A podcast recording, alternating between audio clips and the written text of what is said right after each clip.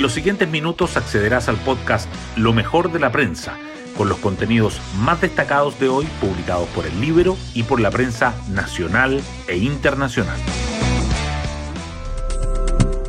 Muy buenos días, hoy es viernes 3 de febrero de 2023. Soy Matías Zamora y este es el podcast Lo mejor de la prensa producido por el libro. La teleserie de las listas del oficialismo para enfrentar la elección de consejeros constitucionales parece estar llegando a su fin. Ayer el PPD ratificó públicamente su opción de ir en una lista que no incluye al Frente Amplio y al PC. Y hoy el PS deberá tomar la decisión de acompañar a sus socios históricos o ir con de dignidad. Todo indica que tomarán el segundo camino, pero el plazo para las inscripciones vence el lunes, así que todo seguirá abierto hasta ese día. Mientras se caldean los ánimos en la política, los habitantes de las regiones de Ñuble, Biobío y la Araucanía sufren incendios forestales que mantienen a 15 comunas en alerta roja. Las portadas del día. Las definiciones de los partidos de cara a la elección del Consejo Constitucional siguen acaparando titulares principales de la prensa. El Mercurio y la Tercera destacan que PPD reafirma que competirán dos listas y PS optaría por alianza con Apruebo Dignidad.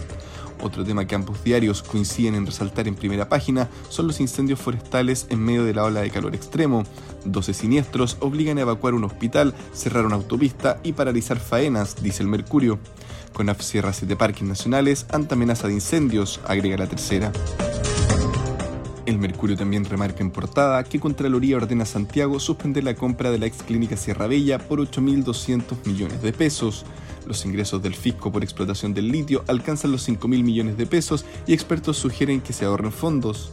La morosidad de créditos comerciales y de consumo crece y vuelve a niveles previos a la pandemia.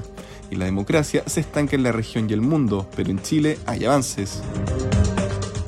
La tercera, por su parte, subraya que el riesgo país vuelve a descender y se ubica en su menor nivel desde junio. Paribet queda con arraigo nacional tras ser formalizado en el caso relojes. Ucrania advierte que Rusia prepara una gran ofensiva por aniversario de la guerra, los desafíos de los superdotados en Chile y la vilipendiada historia del planetario de Santiago. Diario Financiero, en tanto, titula que SAC afianza exigencias para autorizar parcelaciones rurales y dice que procesos no están suspendidos.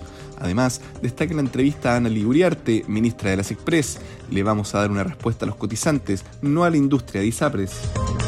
El Libero, por su parte, titula con los factores que empujan al PPD a no moverse en las dos listas. Hoy destacamos de la prensa. Chile vuelve a figurar como democracia plena tras haber sido catalogada como defectuosa en 2022. Índice elaborado por The Economist Intelligence Unit muestra que la democracia se estanca en la región y el mundo, pero Chile volvió a ser considerada una democracia plena por reducción de la polarización tras rechazo a la propuesta de la Convención Constitucional. Riesgo País de Chile llega a su menor nivel en ocho meses por mejores perspectivas internacionales y buen año fiscal. El Credit Default Swap de Chile a 5 años, que mide el riesgo de impagos transando en dólares, llegó a 95 puntos, un 50% menos del PIC de 180 alcanzado en octubre. Economistas lo atribuyen a menor incertidumbre interna y externa. Y nos vamos con el postre del día. Arturo Vidal ofrece disculpas en medio de sus últimas 24 horas del terror en Brasil.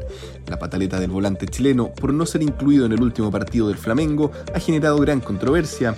Al oriundo de San Joaquín le exigen explicaciones y al club que lo excluya del Mundial de Clubes.